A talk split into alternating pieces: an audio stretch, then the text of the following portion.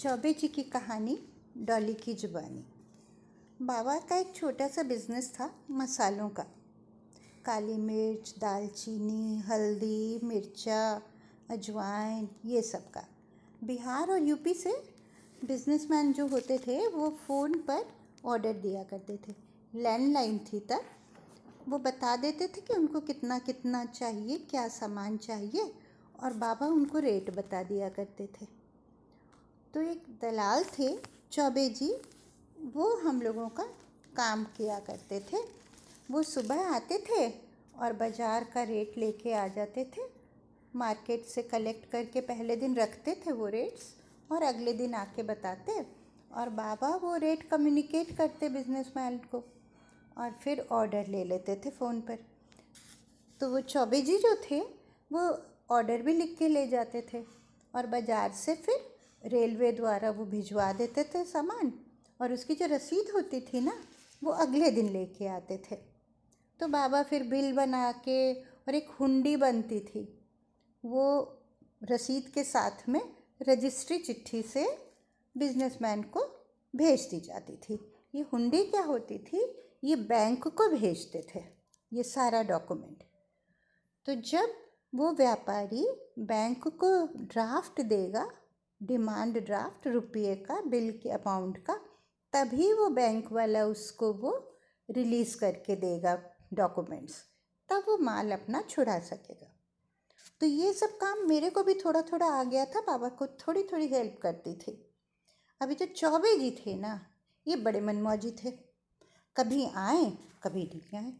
बोल के जाएँगे कि हाँ ऑर्डर लिखवा दूँगा और नहीं लिखाया।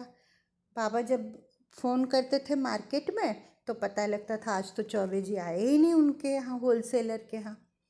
इस तरह से मुश्किल होती थी बहुत। और चौबे जी थोड़ी दूर पर रहते थे। कम से कम पंद्रह मिनट लगेगा पैदल जाने में। तो बाबा को परेशानी होती थी पंद्रह मिनट चल के जाना।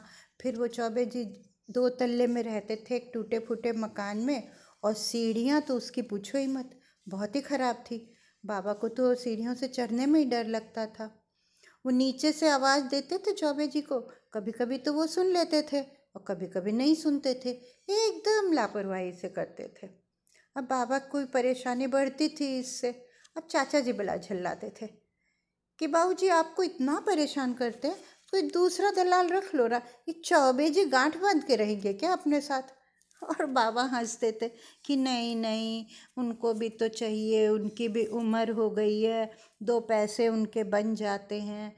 देश में उनका घर है, बार है, देश से दूर यहाँ रहते हैं।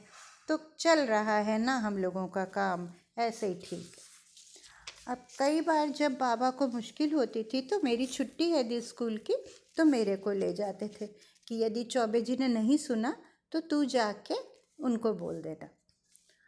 अब कई बार ऐसा भी होता था, जब उनके पास पहुँचे हम लोग, तब वो बोलते, बस मैं तो आने ही वाला था।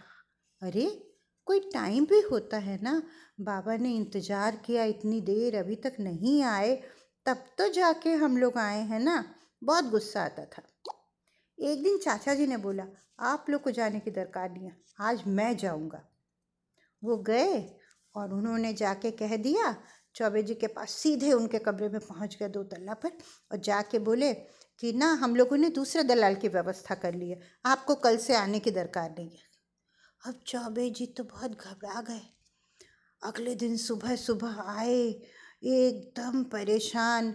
बाबा के हाथ पैर जोड़ने लगे, नहीं बाबू, ऐसा मत करिए, नहीं बाबू, ऐसा मत करिए, आगे से ये गलती नहीं होगी। तो बाबा को दया आ गई। और फिर वो चौबे जी काम करने लगे। और सच मानिए, उस दिन के बाद से वो बिल्कुल रेगुलर हो गए। तो देखा, ये बड़े लोगों को भी कभी कभी झूठ बोल के डांट लगानी पड़ती। चाचा जी की ट्रिक काम आ गई।